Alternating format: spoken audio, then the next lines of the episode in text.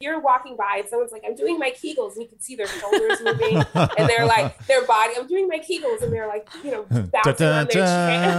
yes. Like, nah, homie, you're not doing it right. Dear Shandy.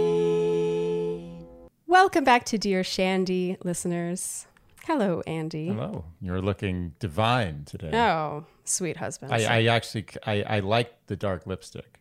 It this works. isn't dark lipstick. This is just red lipstick. Mm, dark. Okay. we are joined by a very exciting guest today. Yes. Today's guest was suggested to us by a Shandy. Mm-hmm. A listener wrote me an email, and then I did a little digging, and I was like, she's correct. This would be a fantastic guest. I remember the conversation. Yes. We are joined today by a sex positive pelvic health physical therapist, sex educator and counselor, and professor at Dell Medical School in Austin, Texas. Correct me if I'm wrong on anything, but I'm pretty sure I got that Oh. right. You got it perfect. You got it Okay. perfect. It's honestly you have so many credentials that it's hard Yeah, to keep was, that track. was a long one. It is a long one. it's a mouthful.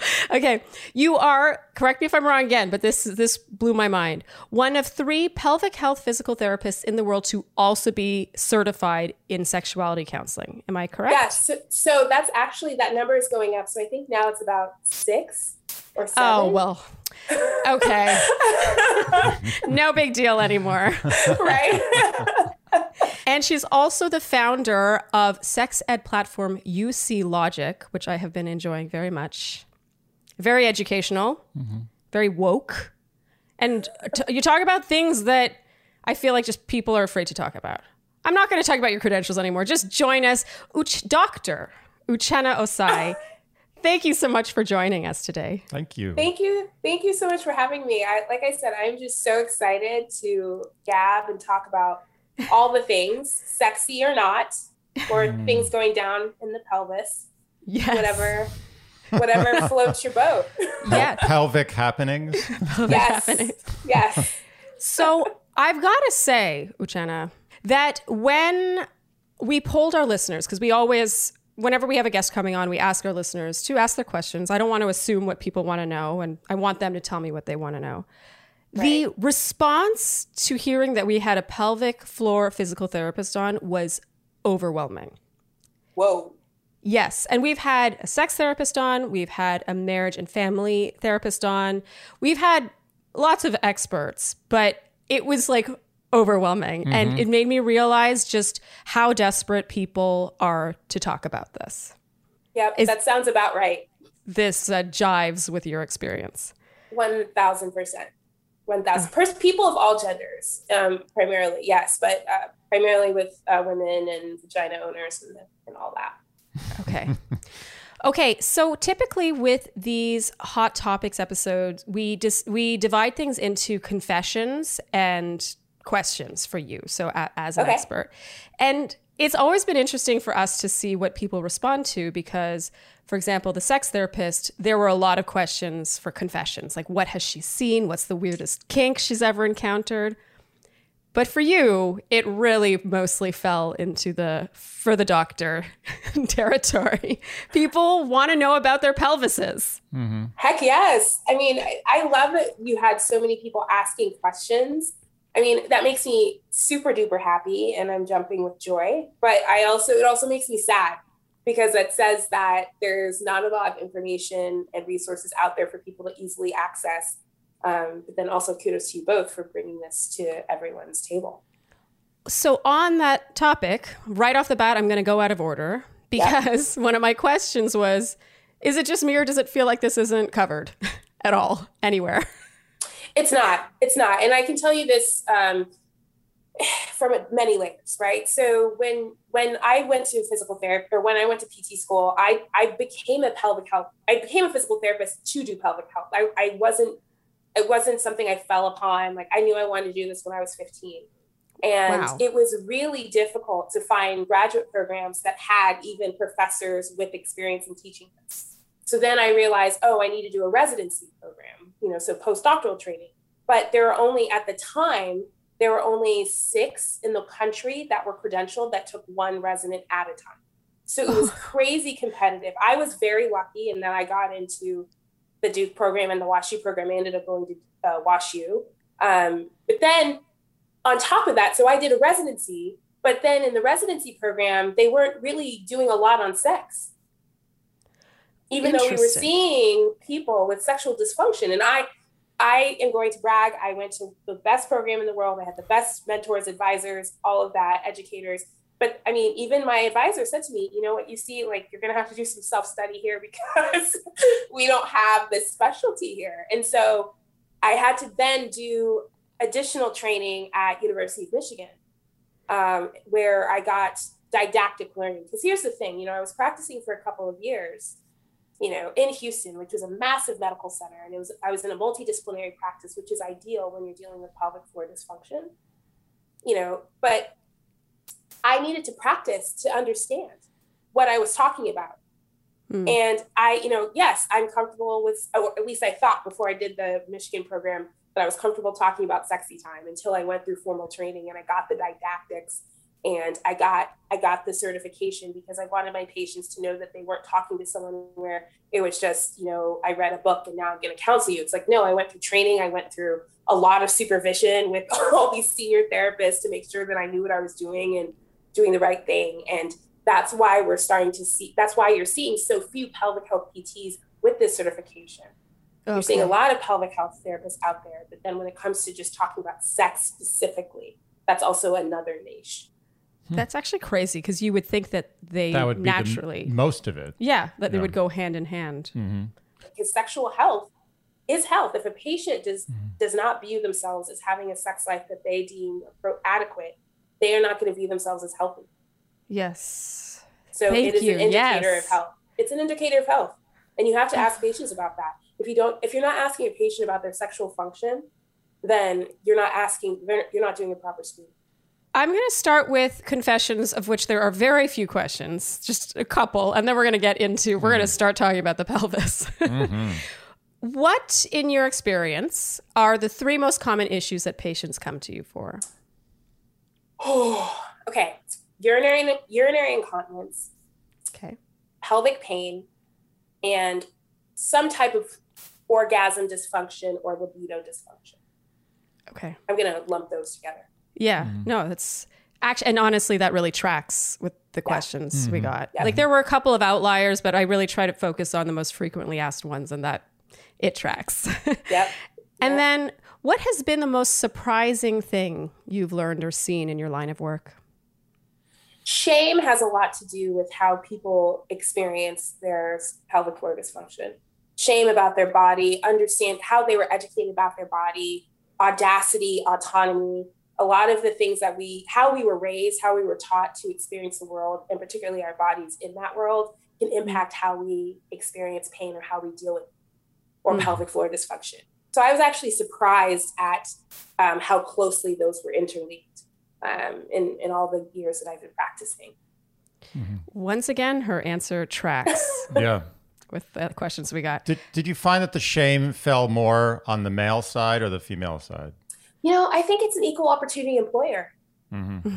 Yeah. You know, I think it's one of those things where depending, because, you know, when I was in Houston, I saw actually like 50, almost 60% men or uh, male identifying indiv- identified individuals. And the shame was legit. It was, it was mm-hmm. real, you know, dep- no matter what we were dealing with, whether it was post prostatectomy incontinence and ED issues or just premature ejaculation, all of that and then for women, it was the shame took a different a different you know shade. shade. Yeah. But it was still there, and it a lot of my time was spent kind of talking them through that. Right. And and then we were able to kind of get into the nitty gritty, the techniques. But when you have that shame and you have that, it kind of serves as a block. Mm-hmm. And what, what was your go to method of, you know, sort of like the 90 seconds stop the shame talk? Yeah. So the first thing, the go-to method was to acknowledge that the shame was there. Uh-huh. You know, to kind of pull it out, say, okay, well, that's a manifestation of shame. Mm-hmm. And we're gonna, I'm gonna manage your shame by giving you some education on that specific issue. Okay. And and then tasking you and task and kind of ta- kind of pinning that to the homework assignments I would give them. Right. so it wasn't just do Kegels. It might have been do Kegels and belly breathing, but then I want you to listen to this five minute um, or watch this five minute YouTube video on uh, penis penis function. Sure. those are those are my my favorite videos. It actually got me thinking about just how powerful an emotion shame is. Mm-hmm. Like we've actually talked about this in a completely different context. The context was therapy. Yeah. Right. Like talk therapy, but it's just amazing how shame is just like Such a driver. Yeah. Like especially shame that, you know, it sort of develops in early childhood and then it just drives so many life choices and so many sort of micro choices. It's it's a And powerful hang-ups. emotion. it is. Especially especially with sexual dysfunction. Yeah. Yes. Okay. Questions for the doc. We're, we have we have quite a few. And like I said, it was I was almost emotional reading some of these. We all our questions are always anonymous and a lot of the questions came along with some form of I can't believe I'm sending this to a stranger, but you know. Lay it on me. Lay Yeah. it on me. I love it. So, we're going to just start with the basics. Okay. Because I feel like you hear about the pelvic floor here and there in a vague way, like maybe in an online article about Yeah. sexual health. But can you clarify what exactly it does and the connection between pelvic health and sexual health? Absolutely. So think of think of your pelvic floor as, you know, almost like a multi-layer hammock of muscles that sit at the bottom of your pelvis. So they hold your organs inside of you. They attach at your pubic bone in the front, right? And then all the way back to your tailbone, your coccyx bone in the back. And its primary job is to stabilize your spine, hip, and pelvis, to keep your organs inside, but then also helps you with urination, defecation, sexy time, and babies.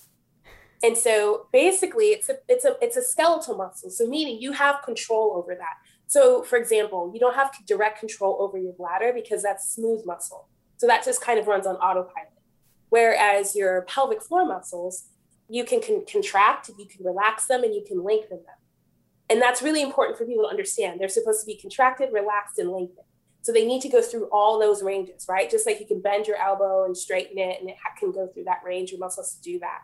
If everyone's always concerned about clenching their pelvic floor all the time, then we have a problem. Then you have problems with pain or incomplete emptying or urgency frequency.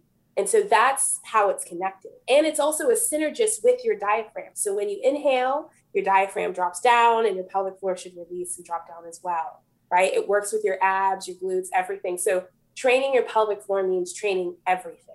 So it's just a question. Just I'm trying. I to, already have questions. I'm trying to feel what you're talking about. But like, if Sure. you have to, if you have to pee really badly and you're and you're holding it in, I'm assuming you're contracting your pelvic Yes. floor. Okay. Yes. Yes. But imagine, imagine if you were clenching all day.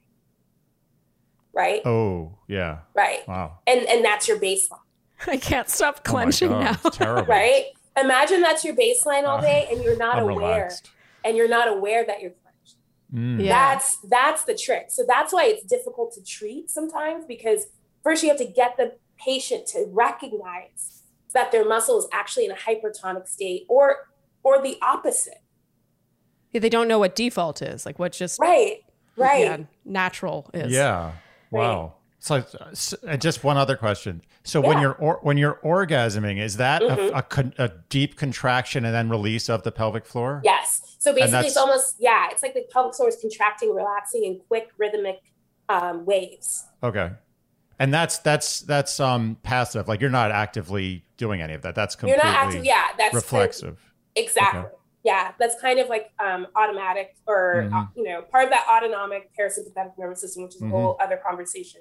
Mhm. Um, but again, like if you don't have normal pelvic floor function, so if you have low tone, high tone, if you're if you don't have the coordination, right? So if you're relaxing when you think you're contracting and you're contracting when you think you're relaxing, that's going to disrupt your muscle pump system during orgasm, which can impact your ability to feel and experience the orgasm from a physical aspect, wow. the physical side.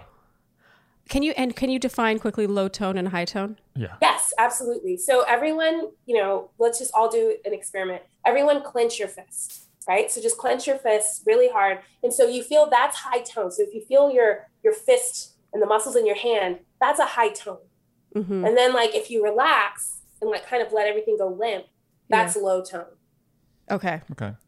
Okay. Easy enough. Yeah, that's easy enough. I like that. And when you say lengthen, we haven't got, even gotten any of the questions. We already have so many Yeah, questions. we're gonna get stuck here. I know. When you say lengthen, is that the same as stretching? Like if I'm just like you know flex my bicep or clench my bicep versus stretching it, or is it just Relaxing? Is Re- it just like- relaxing? expanding it? Do you know what I mean? Like I'm It's the di- yes, yes. So think about it when you contract. Like let's say you're doing a crunch, right? And you're looking thinking about your abdominals. Your abdominals are shrinking. They're getting the um, the rectus abdominis muscle gets shrunk down. So that's what we call like construct, con, concentric contraction. So the muscle shortens, Mhm. right? But you can still do a stretch. You can still do a contraction as the muscle is lengthening. And so you your muscle relaxation and lengthening are not the same thing. Okay. And so basically, when you, if you're having a bowel movement and your muscles are like dropping down, like that's a length, like you're lengthening those muscles. I, I think I may have had an involuntary lengthening once at Taco Bell. Is that a thing that actually that's that's just how it happens, right? That's, I mean, especially if you get that fiery hot sauce, that involuntary lengthening is Mm, yeah. going to be a thing. It's a stiff, be a a very, very solid lengthening I had. Yeah. I'm just gonna get right into it. Get and you into it, know my friend. you you know what I'm gonna say now. I knew vaginismus was a thing. I knew it existed, but I was really truly overwhelmed by just how often this came up from our listeners.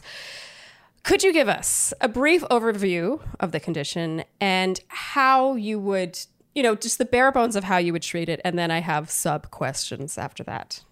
Yeah, absolutely. So vaginismus is one of the conditions under the pelvic. Um, so I'm going to nerd out for a second, but I do think it's important for your listeners to understand it from this perspective as well. So the DSM-5 categorizes, um, you know, women's sexual dysfunction in different categories. One of the names for it is genital genital penetration um, pain disorder, genital pelvic penetration pain disorder, GPPPD. It really rolls off the tongue that one. It Yeah. really does. And vaginismus is under that umbrella. So vaginismus is a type of sexual pain. And Okay. so what happens is the muscles, um, basically like the outer third muscle, so the, mu- the entrance of the vagina is going to kind of close or contract, con- contract around a penis, tampon, speculum, finger, toy, whatever. Um, and so and just reflexively. reflexively does that. Now, you might you might see it in terms it's rare that we have a patient that you put it there and it just clamps down. What we commonly see are patients where it's just tight no matter what, and we can't get our finger or we can't get a speculum or even a cotton swab in there. Um, so that's specific vaginismus Okay. a lot uh, some of your your listeners may also have something where they may be able to get something in there but it's painful and it feels really tight or it's just it just feels like someone's like a thousand razor blades in their vagina um, every time they have penetrative intercourse. And for some patients it's even so bad that arousal. So them just thinking about sex elicits pain in the Oh clitoris god. in the vaginal opening. So that so so it's incredibly um, disruptive to someone's life well-being self-esteem uh, you know and course. think about it. You know if if if this is a thing and you don't know how to treat it or your doctor doesn't know how to treat it or triage you properly and then you keep having sex because you're wanting to make your partner happy or you're just thinking that it'll go away eventually over time your brain thinks that sex or penetrative sex or any type of sex is dangerous Mm. so then your body starts to get this fear response Hmm. anytime the thought or idea of sex comes into play so to answer your question about how to treat it it just depends on what degree is coming to my clinic.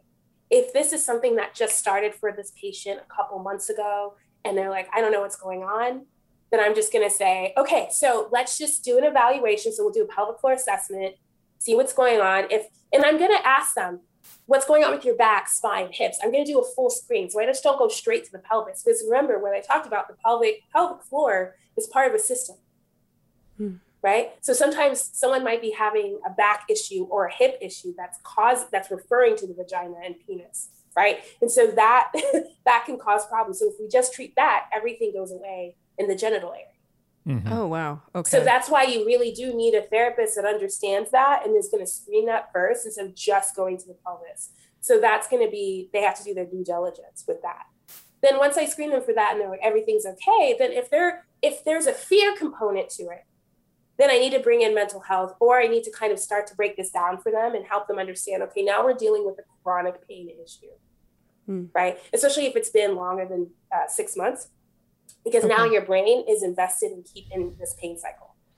So we have to first get you to understand they have a chronic pain issue we might need to give you something like lidocaine. We might use dilators to help massage the muscles and release the muscles, stretch the muscles. But it's not just stretching the muscles because it's the idea of sex that gets that person to contract. So we have to do almost like graded exposure therapy for them. So for some of our patients, they might do dilators on their own, but they don't know how to do that for themselves. And so they're just kind of re traumatizing themselves when they do it by themselves. Got so sometimes it. I might even do dilator mindfulness, where I teach them to just be mindful, they even think about, just go through that process in their brain. Don't touch their bodies, or start when they when they're ready to touch their bodies. We start with inner thighs. We start with belly. We start with breasts. We kind of get their body, kind of soothe your body down, so that when your partner touches your shoulder, you're not going to have this reaction like, "Holy Jesus, I don't want to do this." Yeah. Oh, you know what I'm saying? It sounds like you're describing a mental reaction to a physical um, symptom. Yes. So so my question is is is the is the original va- God how do you, how do you say it again?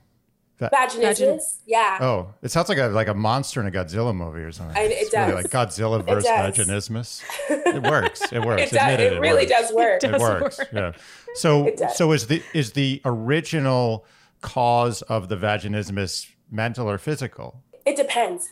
Okay. So for some of our patients, it could be a history of trauma. For some of our patients, it's a back surgery. For some of our patients, it's a vaginal delivery or C-section. For some of our patients, um, it's a combination of they they were born with a mm-hmm. a sensitive nervous system, right? And they might have endometriosis or vulvodynia, which is a whole other condition where you have burning at the vulva, the introitus in the vagina all the time, or some of the time anyway. So it might just be they might have a really stressful event, right? Like they may have taken their SATs and they didn't go well, or they went through a divorce, and then that event kind of was the straw, mm-hmm. and then their body just kind of had this reaction. So, so sorry to try to simplify this, but would you say that the majority of cases stem from a, a mental or a, a, physical origin? Yeah, in your experience. In my experience, it's 50 50. Wow. Oh. Okay. So, so in other words, there there are probably half the cases are a result, if not more, of a mental origin followed by sort of a mental like loop cycle where it just yeah, keeps. But I don't. I, I want to be. I want us to like think about it more comprehensively. So mm-hmm. I would think of it as a chronic versus acute condition versus like mental versus physical, because mental health is physical health, mm-hmm. and so if your body has a reaction to something going inside of it right? Then it's not it, yes like it might just be that there's a nerve that was compressed when you had a fall or when the when you gave birth like you know you had vaginal muscle tearing and that mm-hmm. scar tissue has caused of that you know that can happen but then if you have that enough so let's say you're you're it's almost like constantly like drinking lemonade when you have canker sores in your mouth mm. over time you're just gonna not gonna want to drink anything Right. Yeah. Right. And so that's really just you protecting yourself. So there's nothing dysfunctional about you not wanting to drink anything if you have canker mm-hmm. sores in your mouth. Mm-hmm. And so that's a good some, comparison. does that make sense? So I because a lot of patients really are like, something's wrong with me. If I was just more relaxed, and it's not that simple. Like if if if it was just about drinking wine and like you know taking an edible, I mean, dang, I'd be out of business. yeah. you know, I mean, I want to be out of business. You could do that anyway, even right. I mean, please, yeah. like, don't let me stop you, right? But yeah, I think that it, there is not. I wish I could say there was a simple answer as to right. why this happens. Mm-hmm. I think the the important thing and the, and the positive Pollyanna spin on this is that we are talking about this, and that people are going to get. They're going to understand. Oh, okay, so I can get help for this, and they're going to have audacity to pursue interventions or a healthcare provider that's going to listen to them and is going to properly um, address this issue for them so that they can get get back to a get to a place where sex is no longer a place of stress and despair I have what might be a really stupid question. No I'm- stupid I questions might, here. I might cut this based on how stupid I'm worried it is. What? Don't But- know. But She's Canadian. I'll listen to her. I'm apologizing for my question before I've even asked it. But I'm trying to understand where sexual arousal meets that uh, the contraction, like the inability to let anything in.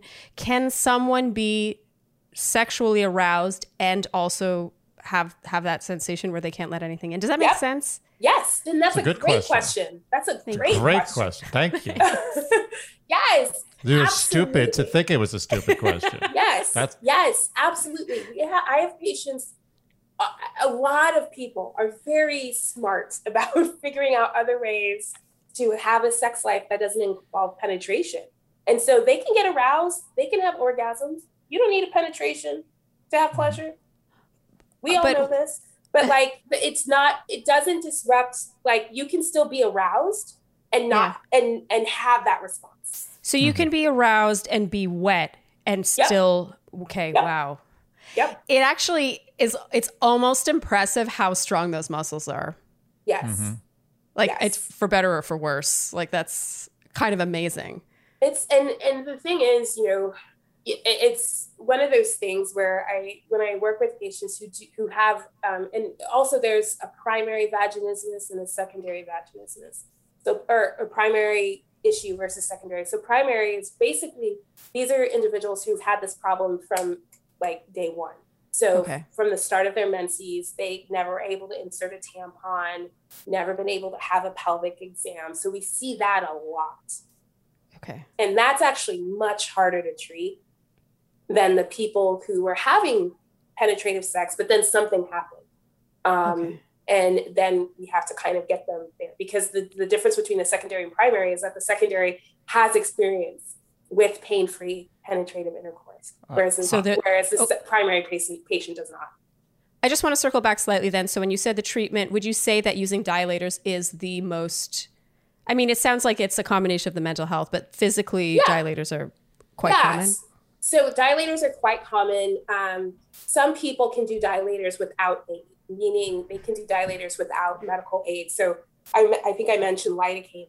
So lidocaine cream is a numbing. Obviously, we all know what it does for our teeth when we get dental work, but we can put that at the, the vaginal opening to numb to numb it a little bit, so that you don't have that sharp acute pain when you insert a dilator. So for some people, that can be helpful because even just the feeling of pain shuts them down.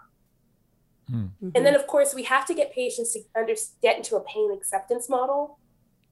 Because I, I tell people this, and this is one of my, I'm, as you all have realized, I'm, I like analogies, metaphors, all that. I so I love tell it. people, Yeah. I tell people You're that good like. You are in good company. I tell people that they need to think of their pain as Liza Minnelli, right? Always like center stage, just like, you know, I'm here dancing all around. There's, you don't notice anything else on the stage but Liza. That is your pain. Hmm. And we need to get your pain to like, we need to get Liza's, AKA your pain, to share the stage with other sensations, with Okay. other experiences that you're feeling, including that, okay. With with the backup singers. Yeah. with and the backup singers, instrumentalists. right? Band. Right? Okay. Okay. Um, and so having that pain acceptance concept is really hard for people. Um, but Yeah. once they get there, once they can, and that's where mindfulness techniques are really helpful. Um, so that people can like feel, okay, I have pain, but I'm also feeling like open. I'm also feeling warm, you know, very basic things, but it's super helpful. So let's say someone comes to you with vaginismus and they Mhm. they go through treatment and it's successful. Mhm. A- and then they go about their life. Is does that pain ever fully go away like after successful treatment? Or when you say it shares the stage? Yeah, it depends. So, you know, for some of our patients, um, like for example, some of our secondary patients, the pain does go away. Um, you know, I see that all the time. With our primary patients, we see that it does go away, but for some, it just may be like instead of it being a 10 out of 10, it's a one out of 10 or a two out of 10 every once in a while.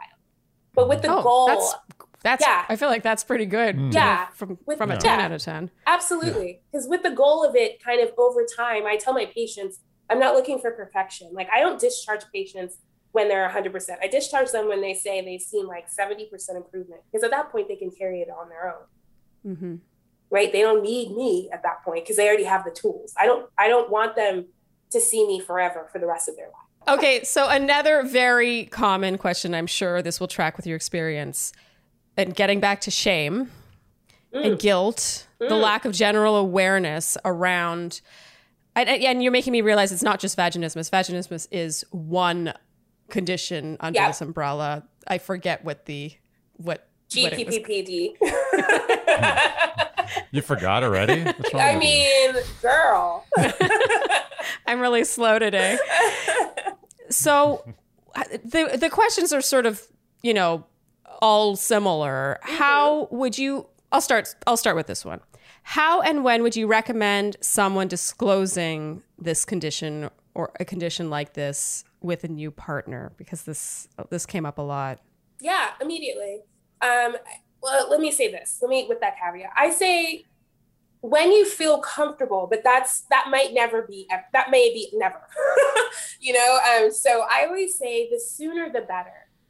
But make sure you understand the condition or what's going on with you first and you're in a good place with it. Meaning you understand that it's something, or you're working on getting treatment, or you're taking a break from treatment, wherever you're at, make sure mm-hmm. you're just in a good space. Your the new partner should not dictate how you feel about what's going on in your body.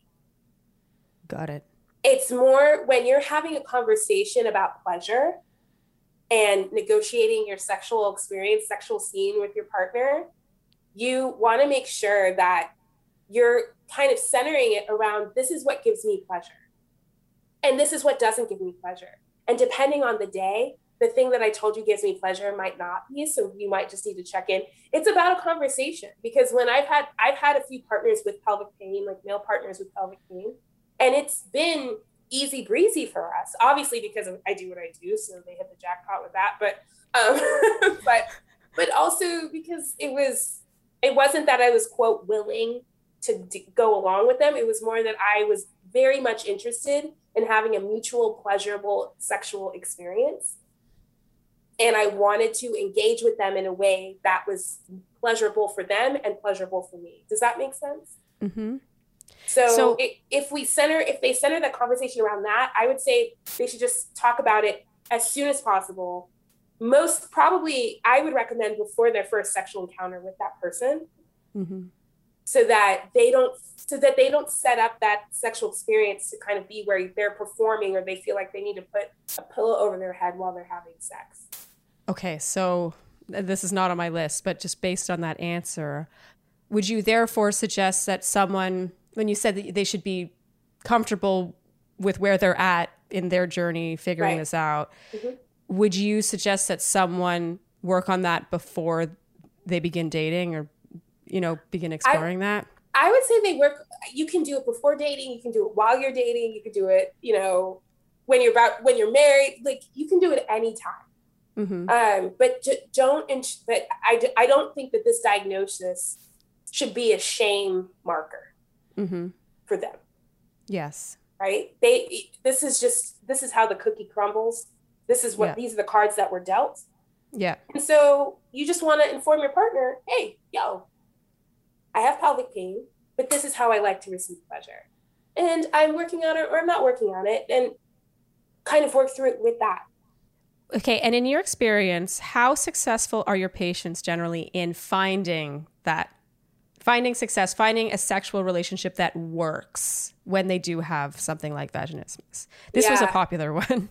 So, okay. So is there a light at the end of the tunnel? there is a light at the end of the tunnel, but I want to give people some insight um, into this. So, um, people who have chronic pelvic pain or chronic sexual dysfunction, their partners usually develop some form of sexual dysfunction hmm. because because their partner doesn't want to hurt them.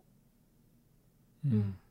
You know, their or their partner is afraid to approach them, or they don't want them to feel pressure. So there's a lot of like performance anxiety. There's insecurity. There's hesitation. So then, you know, I've, I've gotten a question like that before where I had um, uh, a, a, guy reach out to me because he's like, UC, can you answer this question for Bourbon Tales? Um, you know, my wife had pelvic pain for many years and then no longer has it, but now I can't perform. Oh. Oh, and and he was he was he was like what do i do? I don't even know like this is we've never had a situation where i didn't have to be cognizant of her pain. And now she's telling me i can and i just don't know how to do that. So i think that everyone needs to give each other a lot of grace. So um, to start off with that there's there's kind of a tug tug of war on both on both sides. Um, but i do see people successfully negotiate this with but the prerequisite is an open mind and a willingness to kind of go through that roller coaster just like any other relationship. Yeah. But this condition is not it's not um, a, a, it's not a handicap. I don't want people to think of it like that. It's an opportunity to understand and learn about your body and your sexuality in a way that actually can really improve your sexual communication Definitely. and experience Uh, one just just to keep it even for the men. yeah yeah I figured. Uh, do you, did you have a? Do you have any male follow ups in here? There are a couple of. There's just one. Nice. I mean, Dear Shandy's uh, It's like audience is 98% primarily female. primarily female. Um, and I don't think the one guy who listens to Dear Shandy is going to talk about his erectile dysfunction. So, um, but my question is, is it's interesting because on the other side of the coin, erectile dysfunction is so easy to fix nowadays. With all, there's a million pills, like boner pills, all over well, the place. I mean, do you agree with that? uh, no, I, I haven't finished the question. Oh, okay, okay. But but if you really want to get to the root of curing ED, I would imagine it's as or more complicated than the mental challenge of um, curing vaginismus. Vaginismus. yeah. Vaginismus. Got it. Um, so Yeah. my question to you is: When a guy comes to you, which I'm sure guys do come to you with erectile dysfunction. Okay. Uh, oh yeah oh yeah and and that's probably the most common problem. I have two questions, but one is, do you, do they come to you wanting to cure the root of it, or do they come just like you know, can you get me a prescription for Viagra? no they want they want their penis to work okay, and Yeah. and it and with men is that is it the same ratio of mental to physical, or is it or is it different? if you're coming to me 40 and under Mm-hmm. with ED, we have to screen you for diabetes. We have to screen you for cardiovascular dysfunction first. Okay. Because you're young, you, you shouldn't, there shouldn't be any physiological reason why this is happening. So they're going to do that first and make sure they roll that out. When it's, when you're under 40 with primary ED, there's most, most likely, most commonly, it's a psychological problem. Mm-hmm.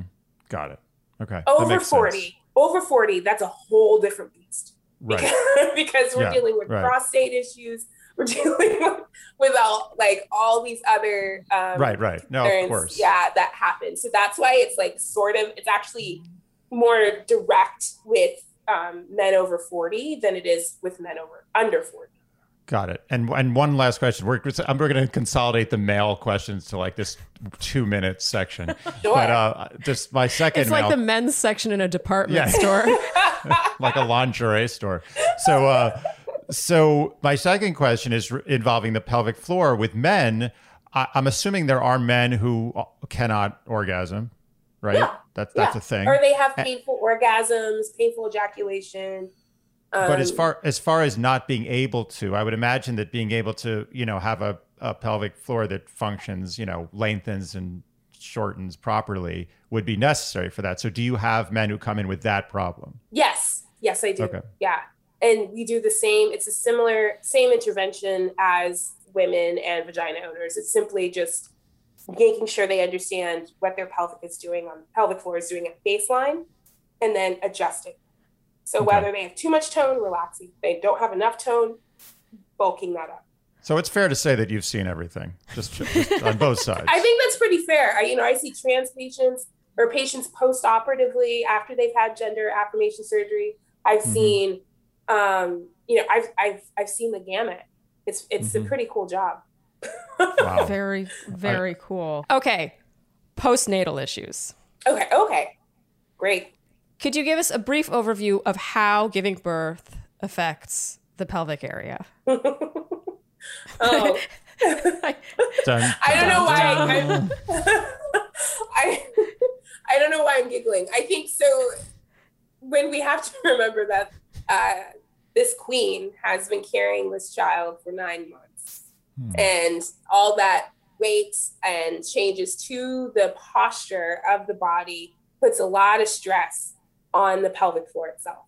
So it's kind of been in an elongated position for a long time, particularly in that third trimester. So you have that. So from the pregnancy standpoint, now depending on the delivery and what has gone down in the delivery. So if let's talk vaginal deliveries first. So mm-hmm. if they had a really difficult vaginal delivery, if they labored for a long time, if they pushed for a long time, if they tore, right? So if you had so a grade three and a grade four tear is when you're basically tearing from vagina to rectum they have to actually like suture together your perineum again.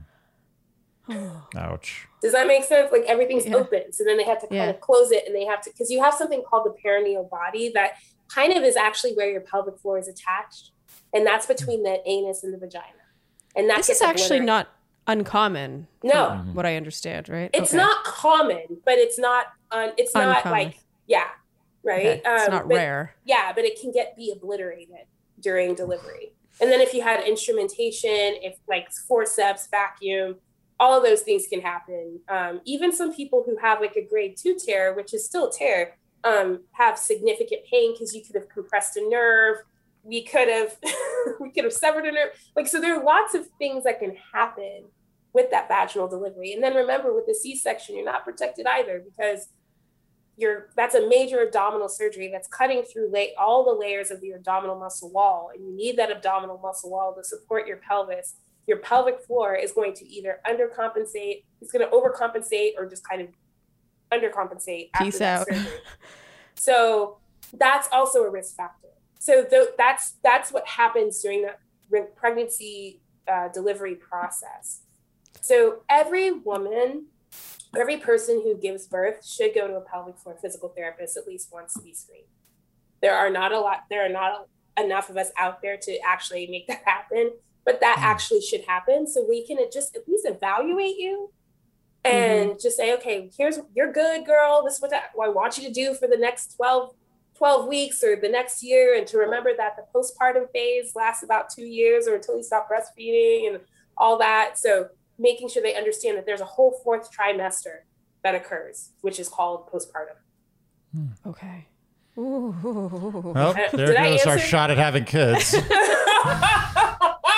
Thank you. I'm sorry. I mean, it's uh, lovely and amazing and such a gift, and it's wonderful, and women are badasses. But I, yeah. I hope they I are badasses. I hope no, I you, that question. Oh, you answered that question. so, question. Mm-hmm. Is sex ever really the same? This one came up a lot. So, no. I, I think yes and no. I, I, I, truly can't answer that actually, uh, because I'm not in the body and in the race relationship of all those other people. But based on my experience, people say that they get back to having sex and it either feels even better than before, about really? the same. Yeah, because they may have and those are usually my patients who've gone through PT with with me. Um, so they're getting some counseling in terms of communication and you know, kind of it's it's almost an opportunity for them to revamp their sex life. Um, and and some of them really take that on. Now, hmm. depending on what goes on during that postpartum phase, it may be worse. They might have more pain, or they may not be able to feel things the same, or they feel like their sensation is gone, or it's harder to achieve orgasm. And that could be for a lot of reasons. It could be for what happened physically, or it could be what's going on. Their bandwidth is not what it used to be, right? Because okay. you have a new baby, or you might have multiple children at home and, and a new baby, or there was problems in the relationship beforehand that now are getting exposed to a totally different level because you both are sleep deprived. Mm-hmm and tired and you know so it's kind of the perfect storm. I mean to pinpoint one physical aspect that makes sex less good after uh, giving yeah. birth. yeah i always tell people that if you're going into your pregnancy with like it's like you know fireworks angels weeping type of sex and you're communicating well and everything's good and you have and you manage your expectations about what sex is going to your what sex life is going to look like after baby and it's more fluid versus rigid Mm-hmm. If you mm-hmm. don't expect it's going to go just as it was before, and you say, we're going to find a new place that works for us, that mindset alone will help you. And it'll actually just kind of be a nice soft landing and just Yeah. like, ah, okay, you know what? We're going to get it popping. We're just, it's going to feel different. It- It's probably going to feel better because we're going to do things different. We're going to approach it differently. We may not do it as much because we don't have time, or we may do it more. I don't know. Everyone's different. But that's the approach to look at.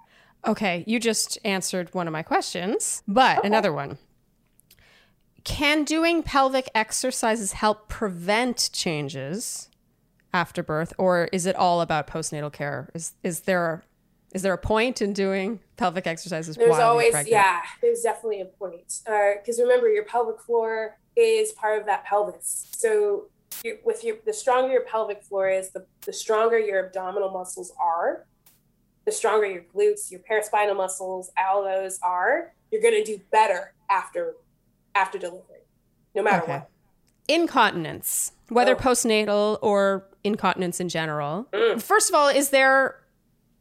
This might be such an ignorant question. Please, I'm ask. sure the I'm sure the causes are different, whether it's postnatal or just general incontinence. Mm-hmm. Is the treatment similar?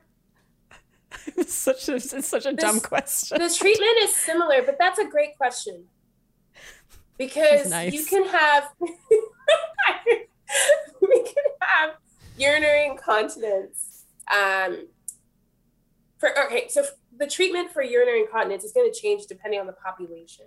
So if I have a neuromuscular par- population, so patients with mus- multiple sclerosis and Parkinson's, their treatment is going to be a little bit different than a postpartum patient Got it. for incontinence. So that's that's where it's a great question. Um, so yeah, it's going to be different. If if a patient comes to me postpartum and they're saying that they're having leakage, I need to know what's going on. What happened with the delivery? What happened with? Did you have incontinence before? Did you have Mhm. pain before? Um, because if I'm not going to give someone Kegels if they have scar tissue and tearing from the delivery. I need to Okay. address those issues first. I need to address the pain first before I can deal with strengthening the muscles to get better support to the bladder and urethra. So it just depends. So I might Okay. have to do like internal release, teach them how to do that themselves make sure that scar tissue doesn't become a problem or to address tight muscles because a patient can leak with really tight muscles too. Because if I'm Oh. if I'm clenching my fist all day, do you think I can hold a fork? No. Right. Right? Because I'm point. fatigued out. Like either my muscle's too tight, I can't release it, or I, the muscle's tired because it's been working overtime. Too hard. So Okay. so those so that's why I said it depends on what I find. Um, but I think pelvic floor strengthening is um, a gold standard treatment if that's appropriate based on the objective findings we get. And when you say pelvic pelvic floor strengthening, are we basically talking Kegels? Kegels, yeah. But Pretty also remember, most people don't do Kegels properly. Um, so they're holding their breath, they're clenching their glutes, they're squeezing their toes, they're using their whole body to do a Kegel. Like, like I'm doing a Kegel right now, and I look like I have dead eyes, right?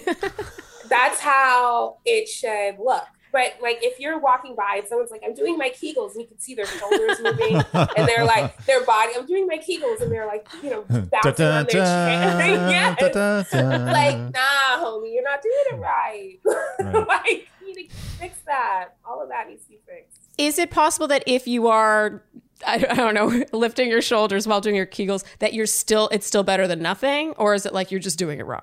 Period. you're just doing it wrong okay. yeah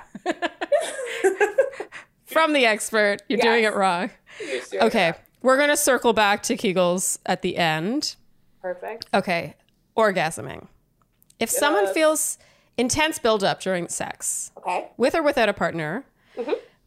it- this came up a lot. The sense that they they know they're close, okay and then either they just can't get there, it suddenly feels too sensitive, or it becomes uncomfortable. Mhm. I- guess some of that is psychological. Some of the time, I'm just wondering. I mean, I, I don't know. You tell me. or and how much how how often do you see that, and can exercising, strengthening the pelvic floor help with that? yeah i see that all the time so great question um I actually a lot of people experience that um, where they feel like they're like it's almost like an orgasm glass ceiling, and okay, yeah, like they're like it's it's like they're trying to get and it, they can't get past the ceiling. Hmm. Yeah, I love. She uses so many analogies, and I am living for it. That's, that's like that's like it's horrifying. well, I mean, I can say I have. There, I I have been there. Been there. I always tell people so. Yes, pelvic floor strengthening can definitely be very helpful. But here's how I always tell people. This is like my little hack. So you can use the pelvic floor as a way to enhance your awareness of what's happening in your body. So instead of focusing on the orgasm and trying to achieve that orgasm, kind of use the pelvic floor to see if that can change the sensations that you're experiencing. It's almost like you're doing an elevator contraction. So I always tell people to think that you're squeezing and bring it bring me to the second floor. Oh, third floor. Fourth floor. Wait, during sex? Or yeah, during, during sex wow. or masturbation. Right? So oh. it's like it's almost like you squeeze with 25% effort, then 50%, 75, 100. Because it should be, it should feel like it's coming up, up, up, and then release, and then up, up, up. And almost is, you know, you can practice this when you're like massaging the clitoris, the vulva, whatever sexy time activity you're doing, and experiment with play, right? Mm-hmm. And kind of let that focus be, I want to, I want to see how this goes, or let me use my vibrator, let me not use my vibrator, let me see how this feels as I'm experimenting and playing with my pelvic floor in this way. And then boom, orgasm happens. Because when you shift your focus to kind of experiencing different sensations versus like I need to I'm being kind of focused on or you know goal oriented sex or orgasm oriented sex mm-hmm. it actually it's just going to keep running from yeah and this is a Definitely. way to kind of low key break that glass ceiling low key break you know mm-hmm. and yeah. and just kind of be able to kind of find a new path either you break the ceiling or you find a new way and I always tell people like that's one way to do it is yeah, doing Kegels, but kind of coordinated Kegels and kind of used to focus on the pleasure centric Kegels. Or for patients who have high tone, it may just simply be we need to focus on muscle relaxation, right? Relaxing mm-hmm. the muscle versus like kind of tense. Because some of our some people kind of tense up their whole body to get the orgasm, or they feel like they really need like really, really intense sensation to get there, which they may need that but they're kind of sh- blocking blood flow from getting to that area if they're oh. clenched all the time. And remember, orgasm or sorry, arousal, orgasms, erections, all about the blood flow. Okay, that's really interesting. Mm-hmm. So, so what you would suggest for those people is truly to just experiment with Kegels or like held Kegels or spurts of Kegels. Yeah, different. Like you, yeah, like it's almost like graded Kegels. You can try yeah. that. That's just one technique out of a thousand. Um, but you can do like a squeeze and squeeze and squeeze and then woo, and then maybe start your vibration then and then release. It's like, oh, that's a whole new sensation. But you also have to kind of be open to experimenting with that. And I think sometimes people have a lot of grief. And I know that sounds like a big word for this, but people do have a lot of grief about like their sexual performance and sensation and abilities and to achieve an orgasm or not and sometimes they want to achieve it a certain way because yeah. they want to be like everybody else and i'm like let, let, let's get let go of what it's what they think it's supposed to look like i didn't have my first orgasm until i was 25 so i and and i had a lot of the glass ceiling that you're talking about yeah. up until that point so it speaks to me what you're saying yeah um, I, my first orgasm seven seven yeah nice. I, I, was, I was, yeah, I was nice. at the park climbing up a pole to get to somewhere, and it just yeah. boom. And then you're like, I, holy shit, that was. I was with my grandmother actually. Really? I, I, I told her too. She was like, she acted real weird. I remember she was. I can like, imagine. I, I, don't want to talk. Like I was like, what are you talking about? I just discovered the most amazing thing in the world. Why don't you want to talk about this? You know what's funny is I, we walked disturbed. past that park and you pointed at that pole. Yeah, the, recently. Yeah, I should put a plaque on it. um, I, I also want to say one more thing about the orgasm thing is to really also examine, you know, again, I almost feel like annoyed with myself as I'm about to say this, but hang in there. Um, examine, you know, what you your sexual philosophy and values are if if you do actually have a lot of shame around sex, it is going to mess with your ability to achieve an orgasm. And or or it's going to mess with the your ability to experience pleasure from an orgasm because an orgasm and pleasure are not synonymous. Mm-hmm. Mm-hmm. And so This there are true. a lot of Yes. orgasms that are not pleasurable. Right? But we want to be able to kind of think about that. And, you know, I always tell people to focus on their pleasure, but sometimes people don't know what that is. And so sometimes it might just be like, let's find your neutral Hmm. and then go from there. So that's just my little bit. And let's say you don't have an issue orgasming. Can doing Kegels, generally strengthening the pelvic floor, make your orgasms better? Yeah. Oh, yeah. Okay. Quick answer to that one. Moving on. I, I, I, I also have a question for men. Okay. Another 10 second break. Um, as as men get older, and I've experienced this personally, not to like an extreme degree, but it's very noticeable. Orgasms just get less good. Um, and and I've read something about something called like the ropes or something, where it's like this how many contractions you have. Oh, yeah, like, yeah, yeah. Goes down. Uh, what is there anything for a man to do? I'm not. I'm just asking for a friend. You know. asking for a friend kegels like Yeah. doing i say you know 10 to 15 kegels a day keeps the pelvic floor physical therapist away and do it different types like do some where you hold do some where you're doing an elevator do a quick flick and do a regular contraction where you squeeze and lift release right so for Okay. men you want to imagine that you're tightening the anus and pulling the penis into your body almost like a turtle's head going into a shell Got it. And can that count as saying I went to the gym, or is that not? I say it's it's close. It- I would Okay. consider it like a gym warm up. Okay. All right. I'll take that. The infamous G spot. Yes, queen. Yes. Should all people with vaginas be able to have a G spot orgasm, or some anatomy is just not built for it? okay, I'm just gonna. I'm just gonna. I'm just gonna say. I'm just gonna keep it real with y'all. So, the evidence is split. Some Okay. some research scientists are like, "What the hell are you talking about? That's full trash," Hmm. and others say it exists. And so, what I always tell my patients is that if you're experiencing a G spot orgasm, go with it, right? And some people say, I want to find my G spot. I want to find my G spot. And again, it's going to have the similar response that I had with the orgasm question, where it's like, if you're just like having sex to find this this illustrious G spot, you're missing out. Okay. Hmm. You're missing out. Having G spot oriented sex, especially if you haven't experienced something similar, or if, if a friend says they've had it and, and you're like, I want that to really just focus on experimenting with your body and your sexual pleasure and different ways to access that pleasure.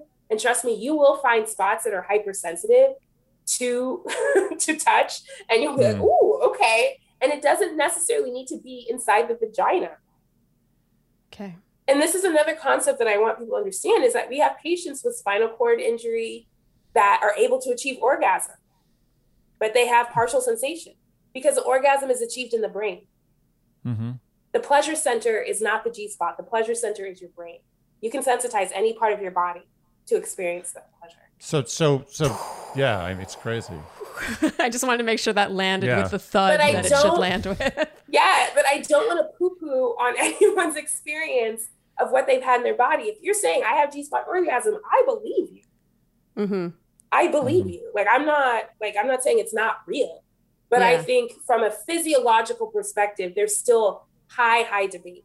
Okay, so don't necessarily go into every session seeking that out because Exactly. you might be setting yourself up for failure. To, Exactly. And to, and to take that to an extreme, is it is it possible to have the exact same quality of orgasm from a vaginal versus a clitoral?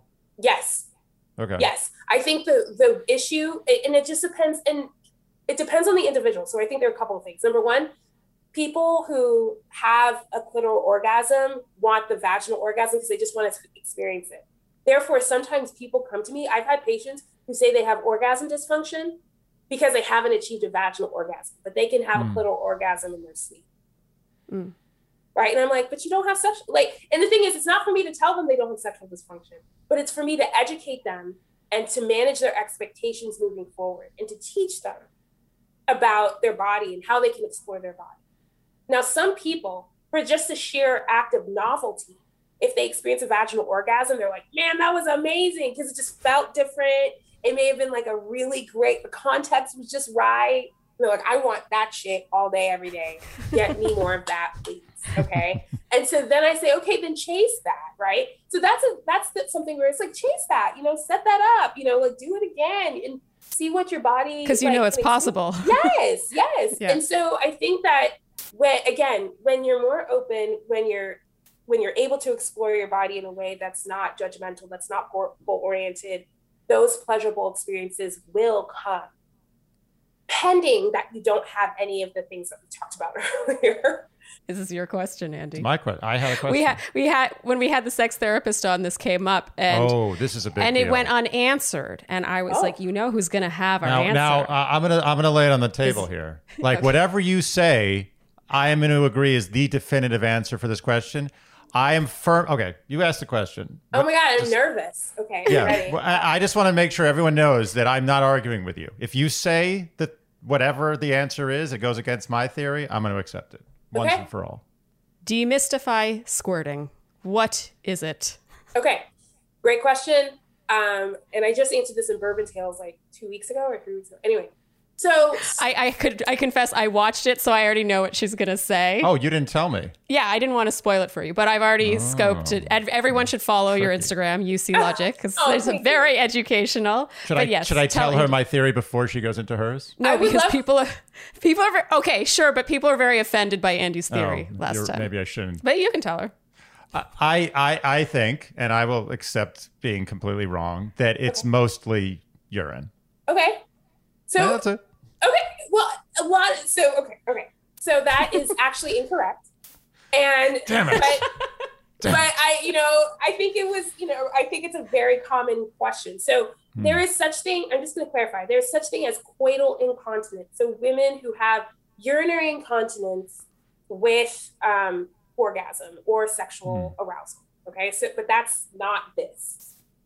Mm, So okay. what we know to be true is that there can be a common there is a little bit of urine in it but there's also you know kind of um, lubrication and like some uh, prostate type qualities that can come out of of the vagina for this for for a lot of women. But squirting is not there's again still have to debate on this. There's not there's no physiological proof that that's a thing though some women may have that they may have they may squirt but not the volume that you're seeing in porn where it's like just shooting across like where it's like right? Some women can squirt but it's not going to be like a gallon amount and some people But what if it is a gallon Yeah. amount? So in Andy's experience, it has been a gallon amount, and so Mhm. he was. He I just lied. I'm going to ba- I'm going to I'm going to I'm going to the mat with you. on so this. in that I- I- so in that so in that case there may that probably was some coital incontinence Okay.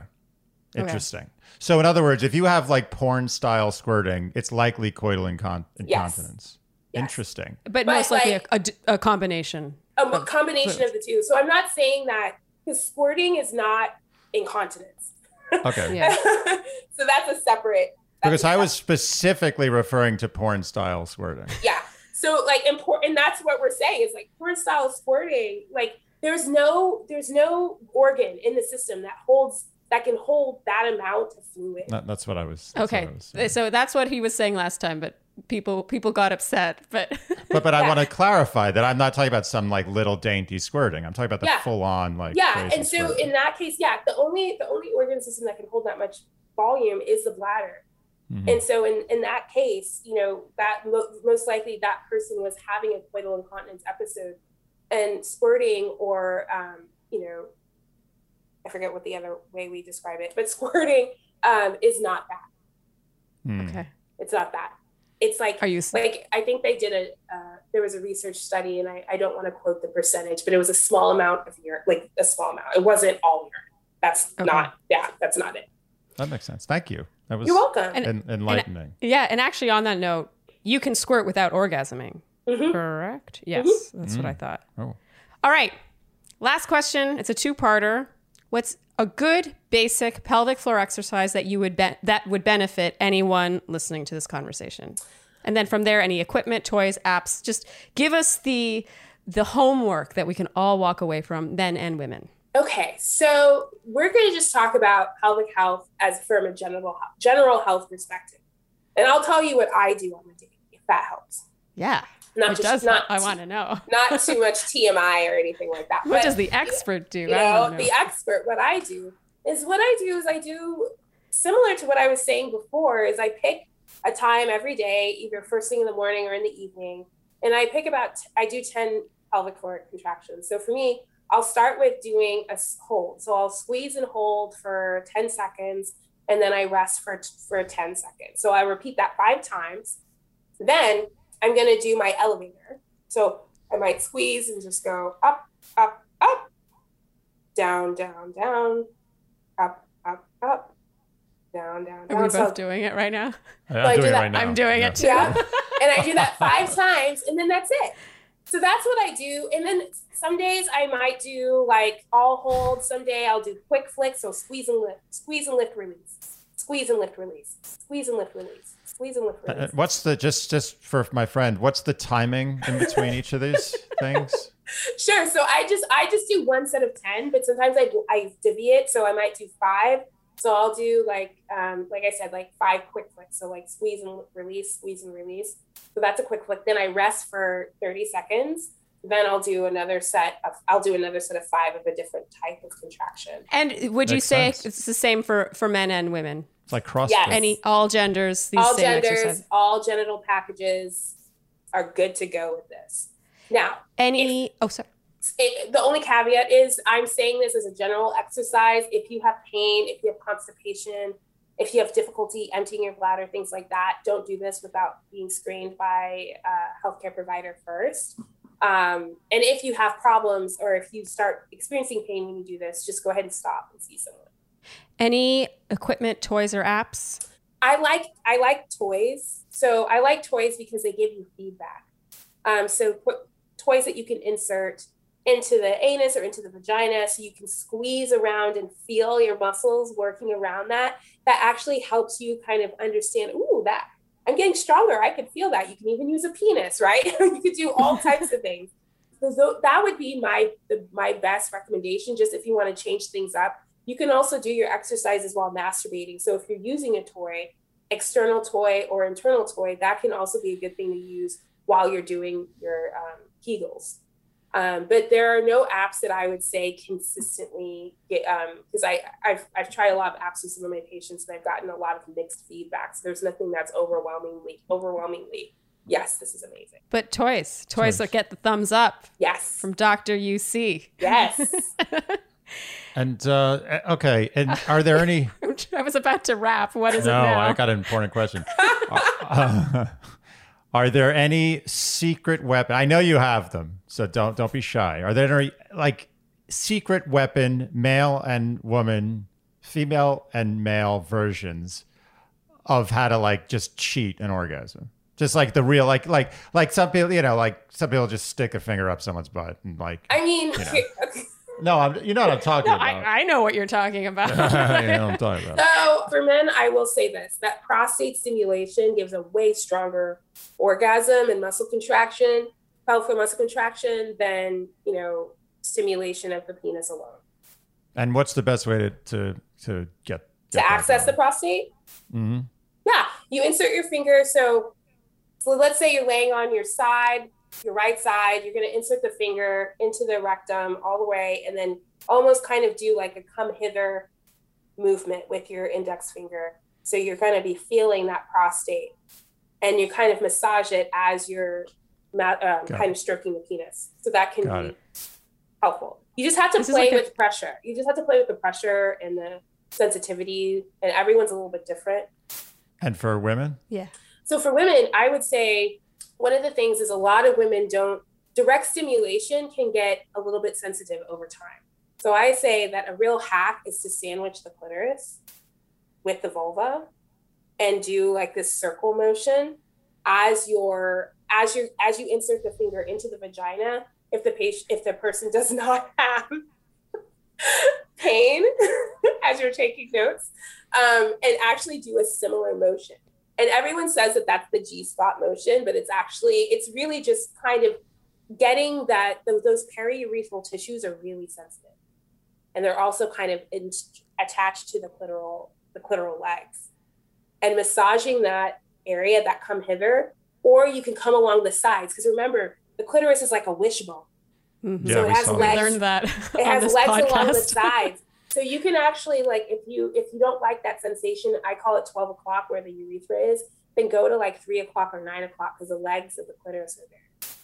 And you can kind of massage and still do that clitoral that still that hey, you know, as you massage. Do you ever you you know you should like be do live coaching sessions? She does have on her Instagram. She has all. She's got it all. No, I mean you should be there like a coach. Be like, you got this. No, got no, this. go. You got this. Like, Come on, let's do it. Do it. No. We, how did how did we do this in the gym? How did we do this? That's not how we did it. that's not how I coached you, right? I, you know, Yeah. it's funny. I'm, I, I am working on some stuff. Like last year, I was gonna do something, and then I actually just scrapped it because I didn't feel like with my focus group it didn't work, and I was like, okay, I'm gonna start from scratch. But I am gonna do something for postpartum uh, women uh, to get their sexy back, and you know, it's gonna be it's gonna be like this, like coaching and being like, I do this specifically and see how that feels, um, that type of thing. So we'll see how it goes. The world needs that. Well, we'll start world with them. needs that, we'll start sure. with them, but then I'm gonna, you know, I'm gonna spread the love to all of the peoples. There was a lot of love that you just spread with us. I've got to say that was enlightening. That last bit reminded me of like those Cosmo articles I used to read when I was in high school. But it's like act, you know, that it's what you wanted that article to be. Oh yeah, exactly. Not like t- you know tiptoeing around, just Yeah, like yeah. right Right? into it. yeah, Oh Like yeah, right in and up. yeah. And- no, I was like, rub. nope, this is how you do it. yeah. Oh, Your lucky boyfriend. That's all I gotta say. I hope they know what they got. Uchenna, that was like I had high expectations. You just surpassed them all. That Yeah, was fantastic. enlightening. Oh really? Fantastic. I'm so Yeah. glad. I was like, oh, I hope I'm answering these questions all right. Mm, you did good. No, that was really next level. Like we went half an, more than half an hour over time, and I'm sorry for keeping you so long, but it's really be, we like to go with the flow, and we just Oh, couldn't stop. So. it's my pleasure. It's my pleasure. This was really fun. Like I love answering these questions because I just want people to have good information. So this So has been so great. so so where if my friend has his problems, where does he go to where wh- what does he do? Tell people what they do to get what you have to offer. Absolutely. So if you want to work with me one on one, because I do see clients, couples, and individuals, um, you can go to my website, www.youseelogic, Y-O-U-S-E-E logic.com, and just fill out the form. And, you know, me, um, my assistant will get back to you and get you scheduled. Um, and then we could work together. You could also DM me on Instagram at UC Logic or Facebook. And I'm also on Twitter. Awesome. I, I'm speechless.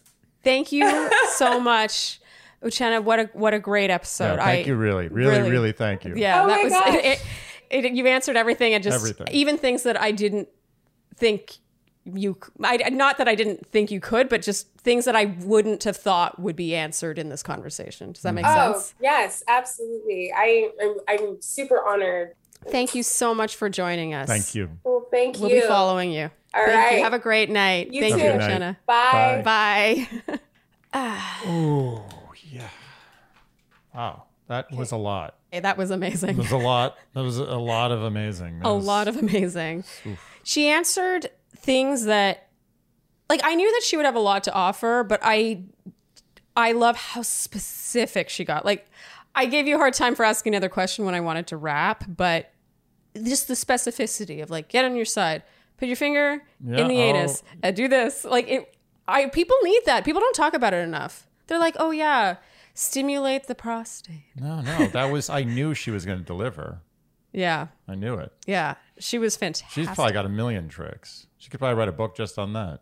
I love her just sort of the open, accepting vibe. Mm-hmm. It's like, come to me, you know, let's talk about it. Let's figure it out. It's just yeah. so it's the right energy for what she does. She's got there's the so much perfect, anxiety about like it. sexual problem bedside manner. you couldn't be better. Sexual problem bedside manner, exactly. yeah, She's just like an angel. Yes. I have nothing to add. She said everything that needed to be said. Yeah. And we're over time. Yeah. So shall We're we good. wrap? We sh- we shall we shall wrap. If you enjoyed what you heard today, you can keep Dear Shandy in business by liking, subscribing, hitting the notification bell, following us on Instagram, uh, leaving us iTunes reviews and ratings. We always love many stars. We do. We like we like the most amount of stars, which we like the most amount which of is, stars, which yeah, is it's always five. Five stars, yes. Yeah. okay, and anything else? Oh, and tell your friends. Yeah, tell your friends. And all the things that you would do to keep a podcast like ours in business.